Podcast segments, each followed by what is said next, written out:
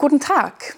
Gehe auf einem Bergpfad mit 99 Kurven geradeaus. Mit solchen Sätzen meditiert man im Zen-Buddhismus. Und ja, sie sind verwirrend, aber mein heutiger Gast ist Zen-Meister und Jesuit Niklaus Brandschen. Er weiß, wie man auf einem solchen Pfad mit 99 Kurven geradeaus geht, oder, Herr Brandschen?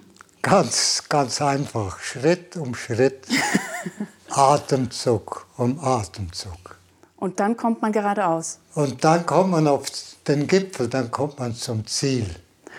Was ist denn der Sinn dieser sogenannten Koans, dieser doch oft sehr unverständlichen, ja fast schon paradoxen Sätze? Koan helfen einem aus der Illusion des Getrenntseins herauszukommen. Wir trennen ja gerne Subjekt, Objekt, Innen, Außen, Ich, Welt. Und die Tatsache ist, dass alles eins ist, verbunden, vernetzt, verschwistert. Das wissen die Bäume, die verbinden sich unter der Erde.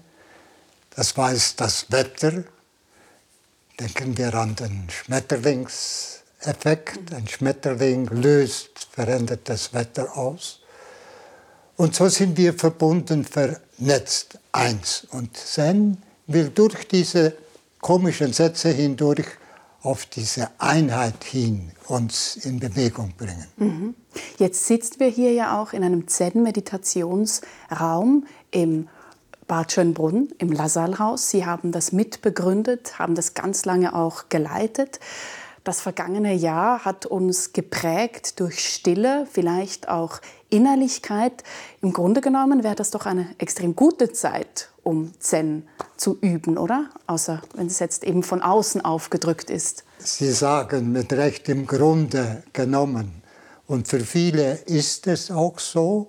Für viele ist diese auferlegte Auszeit eine Chance, dass sie weniger reisen, mehr Zeit haben, mehr Zeit haben für die Pflege der Innerlichkeit. Es gibt die anderen, für die ist es sehr schwierig, diese Zeit der Isolation, die Unsicherheit, die Probleme, die damit verbunden sind, auch häuslicher Art, finanzieller Art. Aber es gibt andere, die sagen, in dieser, in dieser Zeit habe ich mehr zu mir gefunden. Das finde ich ganz spannend, was Sie jetzt ansprechen, weil genau den Eindruck habe ich auch. Es gibt doch die Stille, die einem auch reicher macht, zum Beispiel eben, wenn man hier äh, für längere Zeit schweigt eben und dann die Stille, die viele Leute auch zu Hause erlebt haben, die mit Einsamkeit verbunden wird. Das ist eine qualitative Differenz. Ja, es gibt verschiedene Qualitäten der Stille.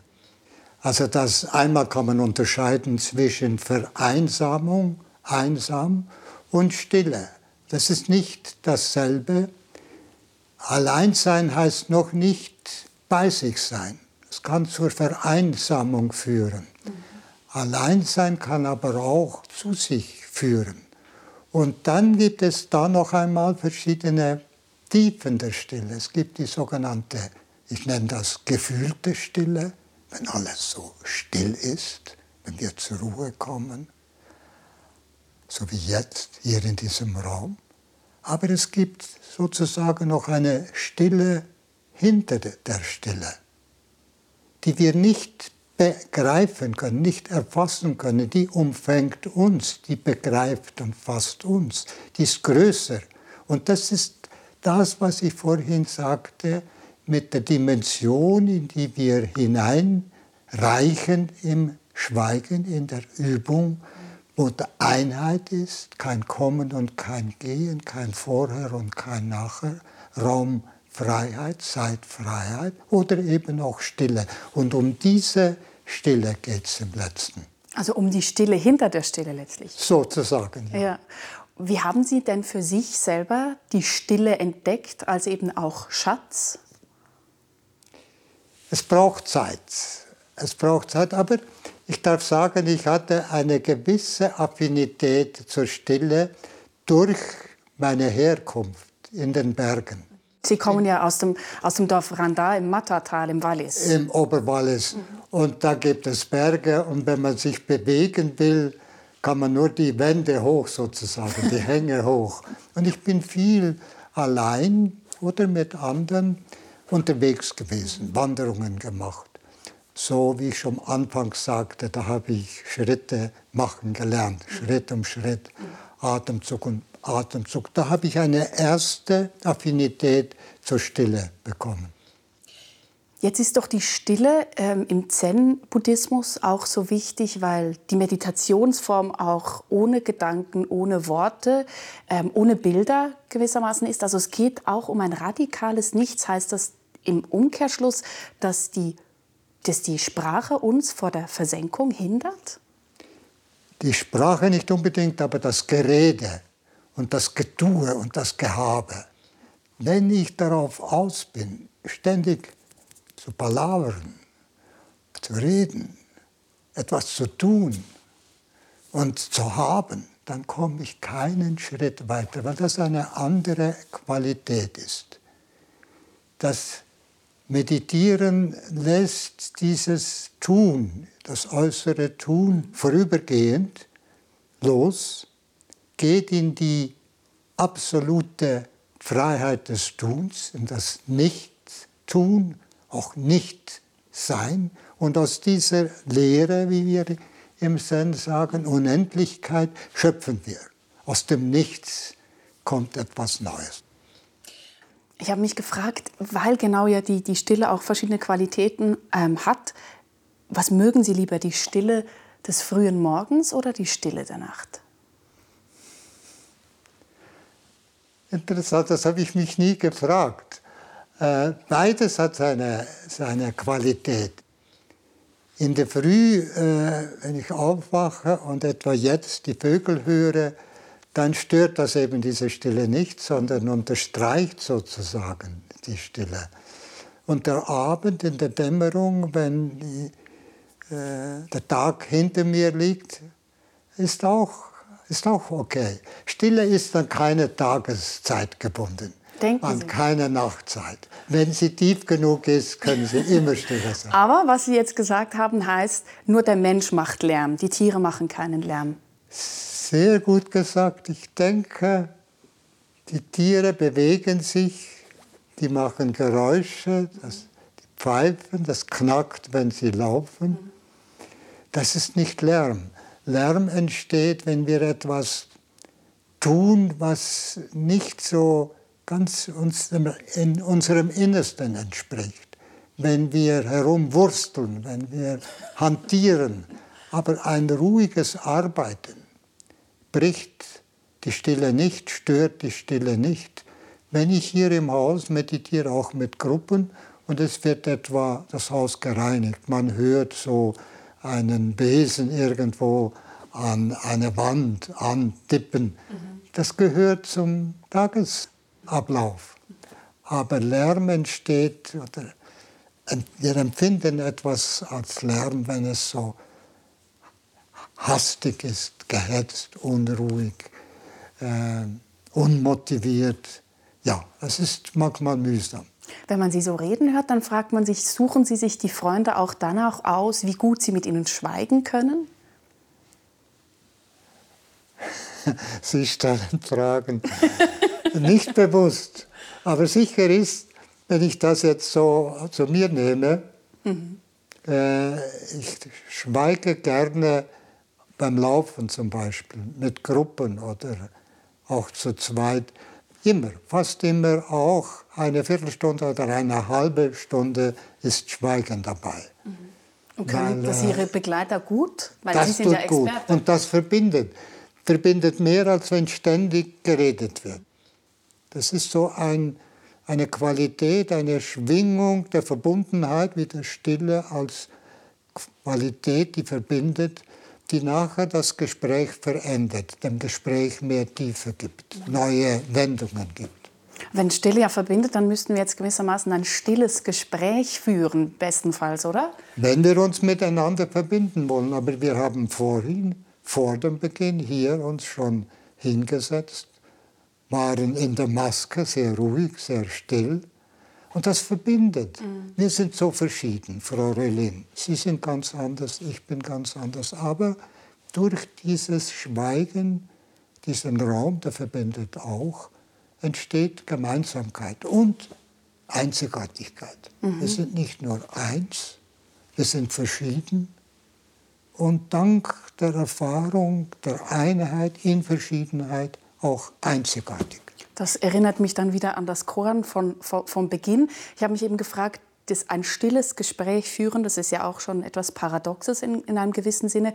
Könnte das auch ein Korn sein? Oder ein, ein, ein ähm, Zuschauer hat mir im Vorfeld auch geschrieben, was macht denn eigentlich einen Choransatz aus? Kann jeder einen solchen Satz produzieren? Oder wie erkennt man ein richtiges Korn? Das Leben ist voller Korn, voller spannungsgeladener Sätze.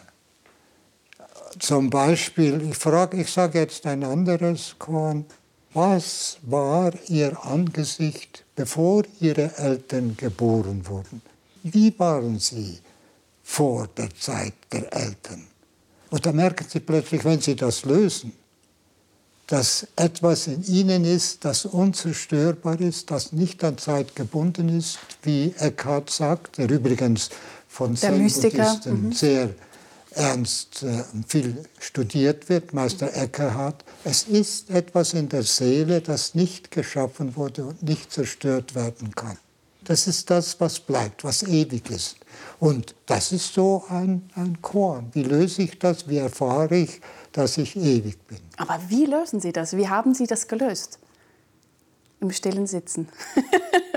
Oder auf Wanderungen offenbar auch.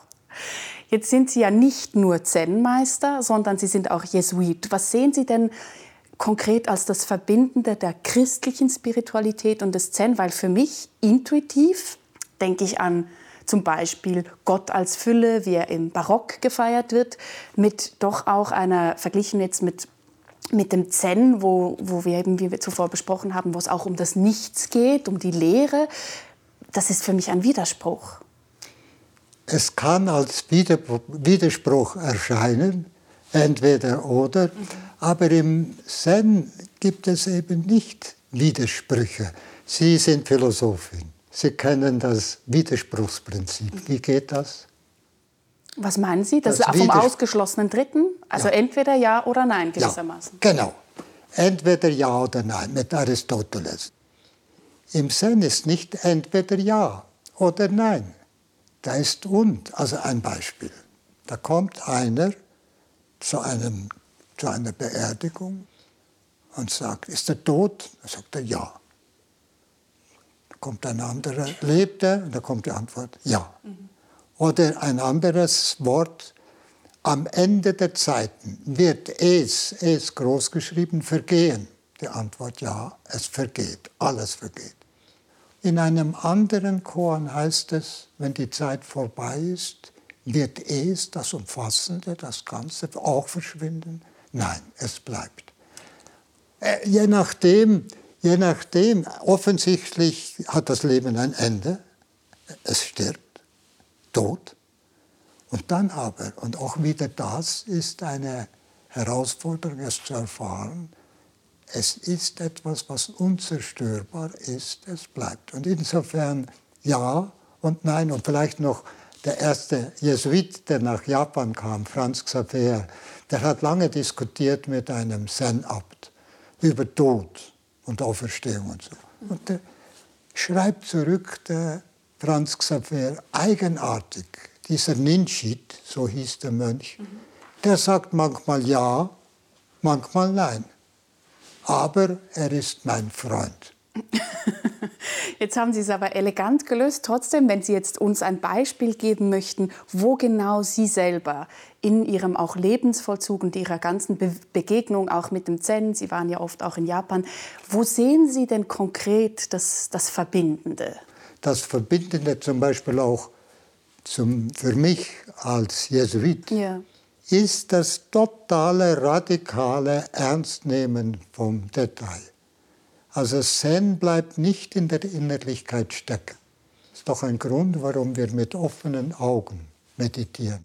Wir schließen nicht ab. Wir äh, ziehen uns nicht in die Innerlichkeit zurück. Bei ja. der Übung, ja, aber dann, kaum ist die Übung fertig, stehen wir auf und stellen uns der Situation, der Wirklichkeit. Ganz großes Ernstnehmen von allem und jedem, von jedem Detail. Und das entspricht dem Ignatius von Loyola, der wirklich durch die lange Schulung auch, durch eine tiefe Erfahrung, die ähnlich ist wie eine Zen-Erfahrung, überall und in allem Gott gefunden hat. Man kann Gott, sagt er, überall finden. Und ich sage pointiert, man kann Gott überall finden, sogar im Gebet. ja. Das ist wunderbar.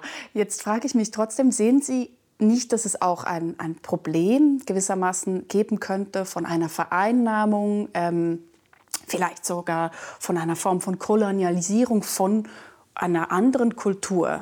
Das ist bestimmt ein Vorwurf, den Sie auch oft hören, weil Sie das so verbinden, auch hier im Haus. Genau. Ich hole ganz kurz aus. Hier sind wir im Sendo, im Meditationsraum. Den habe ich vor 15 Jahren eingerichtet bei einer Neupositionierung.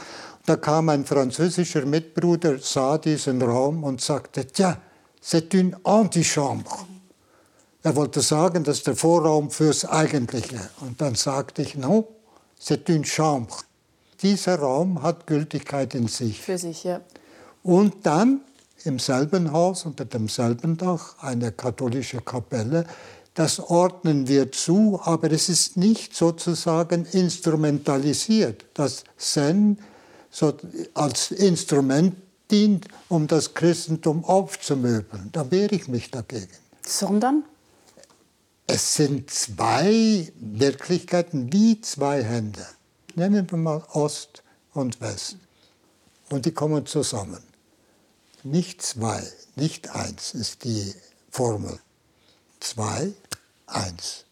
Oder die Hände von Albrecht Dürer. Die betenden Hände. Meist kopierte Hände, äh, Motiv von Dürer. Und diese Hände sind so zum Verblüffen ähnlich oder dasselbe wie das Gascho. Das Gascho? Gascho heißt wörtlich aneinandergelegte Hände, wird im Zen immer wieder benutzt, ein Ausdruck des Respekts, der Achtung voreinander. Wenn ich mich vor ihnen verbeuge, ist das ein Ausdruck der Dankbarkeit, der Achtung. Und so diese Haltung, ob im Ost oder West vollzogen, ist menschlich.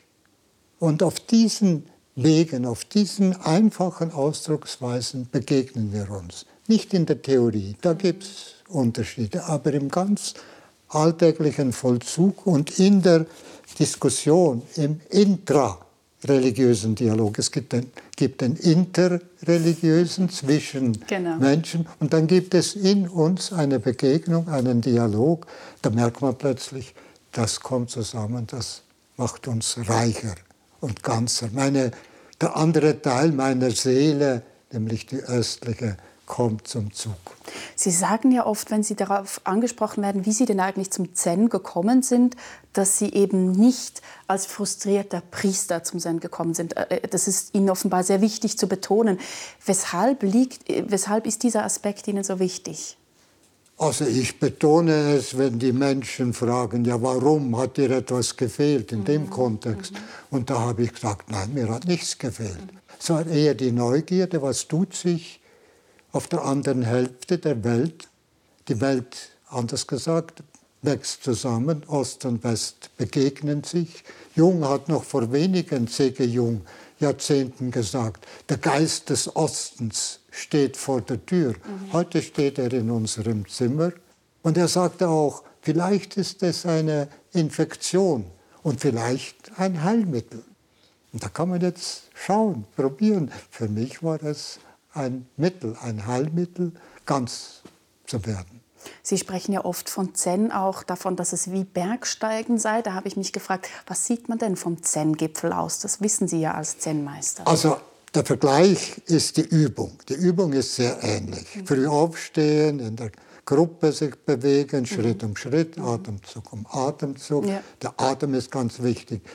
In einem Fall haben Sie Aussicht, mhm im anderen Einsicht. Ja.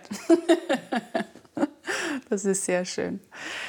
Ähm, Sie erzählen aber sehr wenig darüber, wie Sie selber Priester geworden sind. Das hat eben auch mit dem Bergsteigen zu tun, sagen Sie jedenfalls. Es hängt auch mit Ihrem ältesten Bruder zusammen, der beim Bergsteigen verunfallt ist, oder? Ja. Das war wie, ich war damals 18, es war ein unverschämt schöner Herbsttag. Ja. Der Sarg war aufgebaut im Dorf, auf dem Platz. Und da kam mir so der Gedanke, was soll dieses Leben? Warum lebe ich? Wozu? Und dann später habe ich festgestellt, dass auch Zen-Buddhisten oft durch den frühen Tod eines Bruders oder einer Mutter äh, diesen Weg gefunden haben. Es sind so Schocktherapien, wo man sagt, ja, vielleicht ist ein anderer Weg für mich als der übliche der richtige. Und dann habe ich ihn gewählt und das hat sich bewährt. Es hat sich bewährt, also das heißt aber, dieses Schockerlebnis hat Sie dahin geführt, aber das ist ja die Entscheidung, wirklich auch als Priester zu leben, in, in, in, diesem Orden der Jesuiten auch zu bleiben. Das ist ja ein ziemlich langer Weg, oder? Es ist eine Entscheidung, die ich mit 22 Sehr getroffen jung. habe. Ja. Und dann ist ein langer Weg des Vertrautwerdens mit dem Geist des Ignatius. Äh, durch Studien, durch spirituelle Praktiken, dann meine ergänzenden Studien waren Aufenthalte in Japan. Ja, es ist ein, ein Weg, äh, der dahin führt, wo ich jetzt bin. Und mein Glück, und da bin ich ewig dankbar, mein Glück war, dass ein älterer Jesuit, der zuständig war für mich, gesagt hat, du könntest eigentlich nach Japan mhm. gehen. Und das ließ ich mir nicht zweimal sagen. Ich bin gegangen und immer wieder und noch einmal. Und so hat das einen aus zwei wurde eins. Können Sie sich erinnern, weshalb Sie denn genau die Jesuiten, also weshalb Ignatius von Loyola, weshalb diese, dieser Orden und nicht ein anderer, hätte das, keine Ahnung, äh, die, die ein, ein Motiv war die Weltoffenheit des Jesuitenordens. Es die gibt, ja jetzt sehr gut zusammenpasst. Es genau. gibt Klöster, Mönche, die Mauern haben, Kutten, die sich eher zurückziehen, die warten, bis die Leute zu ihnen kommen. Sie betonen die Gastfreundschaft. Jesuiten ist ein apostolischer Orden. Wir warten nicht, wir gehen zu den Leuten. Wir gehen zu den Leuten da, wo sie sind und holen sie da ab, wo sie sind. Ja. Nun leben Sie ja schon seit bald fünf Jahrzehnten hier eben in, im Bad Schönbrunn, im Lassalle-Haus. Sie haben hier eben auch gelehrt und so weiter.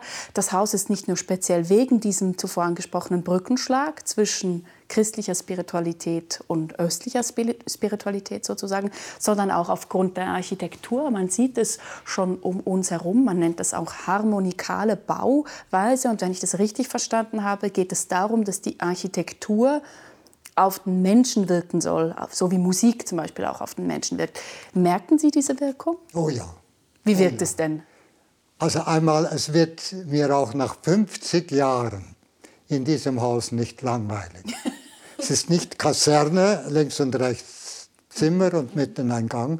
Es ist durchkomponiert. Es ist harmonikale Bauweise heißt, der Architekt hatte ein Saiteninstrument im Büro, zupfte, hörte, komponierte.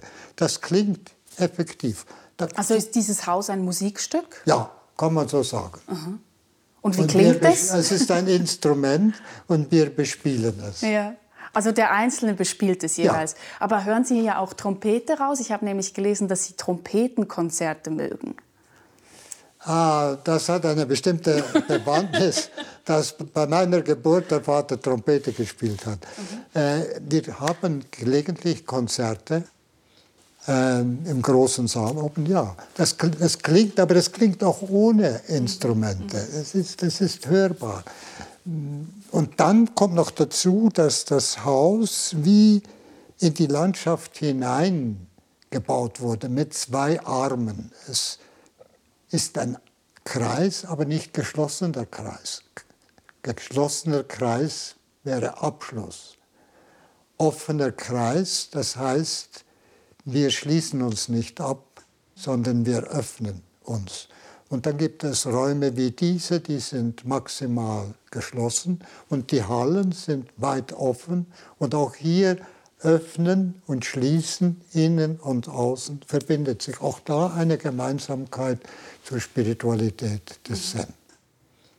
Und auf die Trompete noch zurückkommen, weil mich das noch interessiert hat, äh, dieses, dass Sie dieses Blasinstrument offenbar auch ähm, so mögen. Sie haben selber auch Trompete zu lernen begonnen, oder? Wie steht es darum? Ich habe auch Klavier zu lernen begonnen, aber noch rechtzeitig aufgegeben. das heißt, Sie haben es nicht weitergeführt? Ja. Also Sie werden uns kein Ständchen jetzt Nein. spielen. Schade. ähm, ein, ein, anderer Punkt, der mich sehr interessiert an Ihnen, Sie haben ja ähm, dieses Buch auch geschrieben mit Hilfe Ihres Tagebuchs. Sie haben ein Leben lang Tagebuch geschrieben. Ich bewundere das, weil ich das selber irgendwie bis jetzt nicht hingekriegt habe. Immer wenn ich mich hinsetze und etwas notieren möchte, befremdet mich das irgendwie. Ich äh, entgleite mir da selbst. Dann habe ich mich gefragt, Jetzt, wo Sie das selber so lange gemacht haben, wie haben Sie das wirklich gemacht? Und waren Sie immer ganz ehrlich oder haben Sie da auch idealisiert? Schön, Sie fragen sehr direkt.